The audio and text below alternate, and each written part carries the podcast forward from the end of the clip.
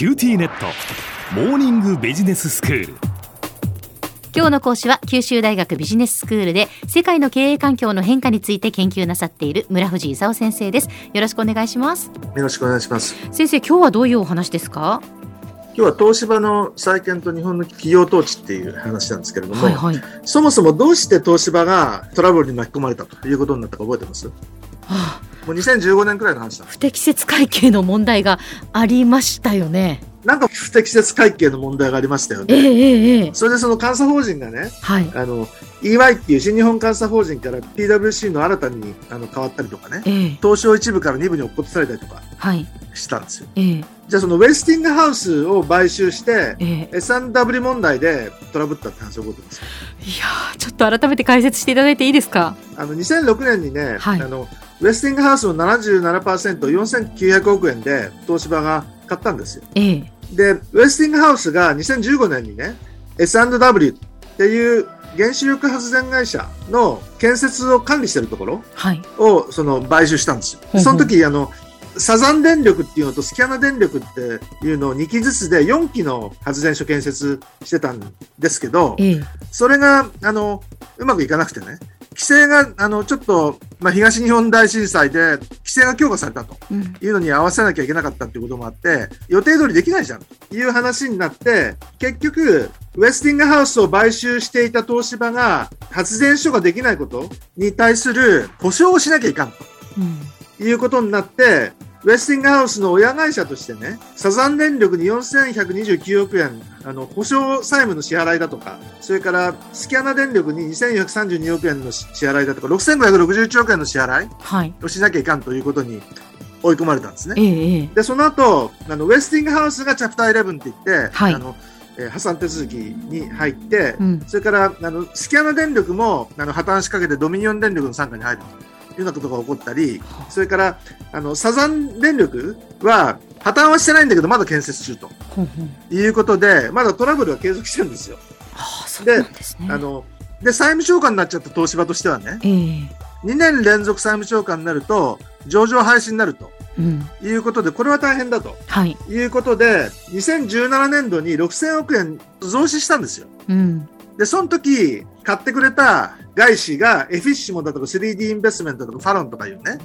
外国のファンドみたいなところなんですよ。ええええところが、この人たちが、その日本のやり方についてなかなか認めてくれないということが起こるわけですよ。うんで、その結果、何が起こったかっていうとね、えー株主を尊重なんかしないで日本の会社ってのはやってきたわけですよ。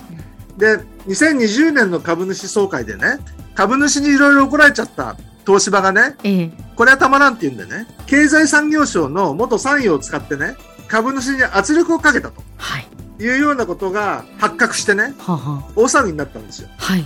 で、その時、元中外製薬の会長だった長山さんっていうのは取締役会のあの議長にななってたんだけど、で、その人をあの維持して乗り切ろうと思ったんだけど、クビにされちゃってね。それでその綱川さんっていう人に CEO を交代したんですよ。で、その綱川さんとしてはね、まあもともと東芝の人なんだけど、戦略委員会っていうのを作ってね、それでその選択肢を検討しようと。上場企業を非公開化しようとかね、それからカナダのファンドからあの何千億か出資を受け入れようだとかね、それから事業一部売却しようとか、いろんな選択肢を検討した結果、事業を3分割しようということを発表したんですよ。うんところが、戦略委員会の中にトップ3の外国株主入ってなかったんですよ。そのエフィッシモだとか 3D インベストメントとかファラロンとかね、そういう人たちが事業3分割案に対して、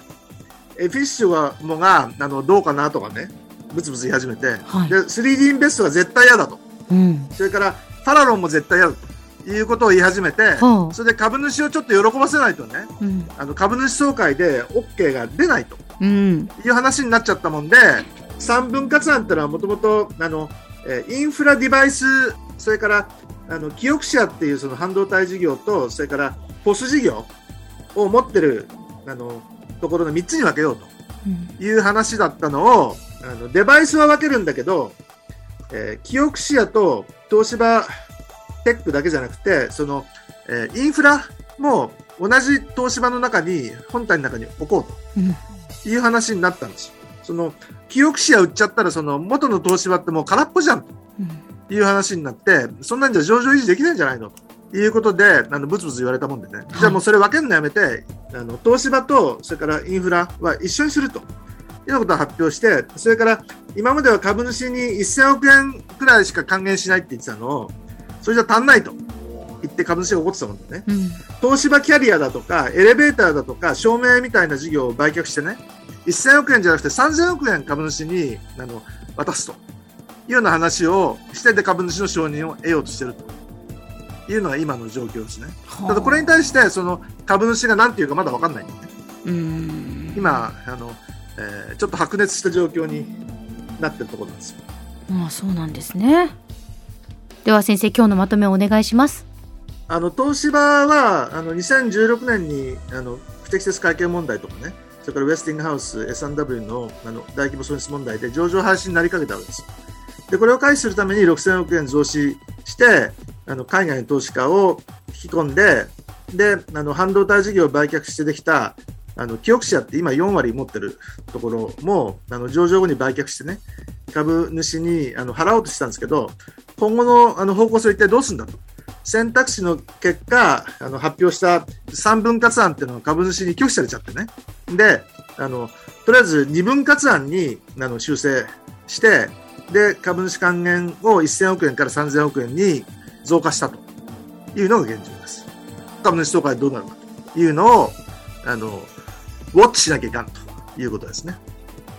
今日の講師は九州大学ビジネススクールで世界の経営環境の変化について研究なさっている村藤勲先生でした。どうもありがとうございました。どうもありがとうございました。さて QT ネットモーニングビジネススクールはブログからポッドキャストでもお聞きいただけます。また毎回の内容をまとめたものも掲載していますのでぜひ読んでお楽しみください。過去に放送したものも遡って聞くことができます。QT ネットモーニングビジネススクールで検索してください。QT ネットモーニングビジネススクール。お相手は小浜もとこでした。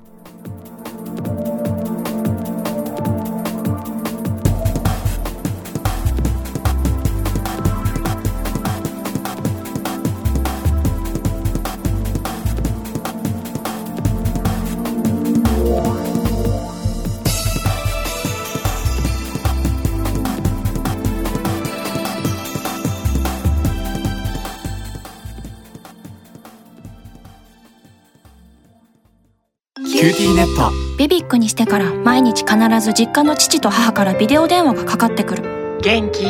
で毎日だからそう変わんないよ。痩せたか？で毎日だからそんなに変わってないって。早く子離れしてくれ。温かさとつながっている。九州のネットは BBIQ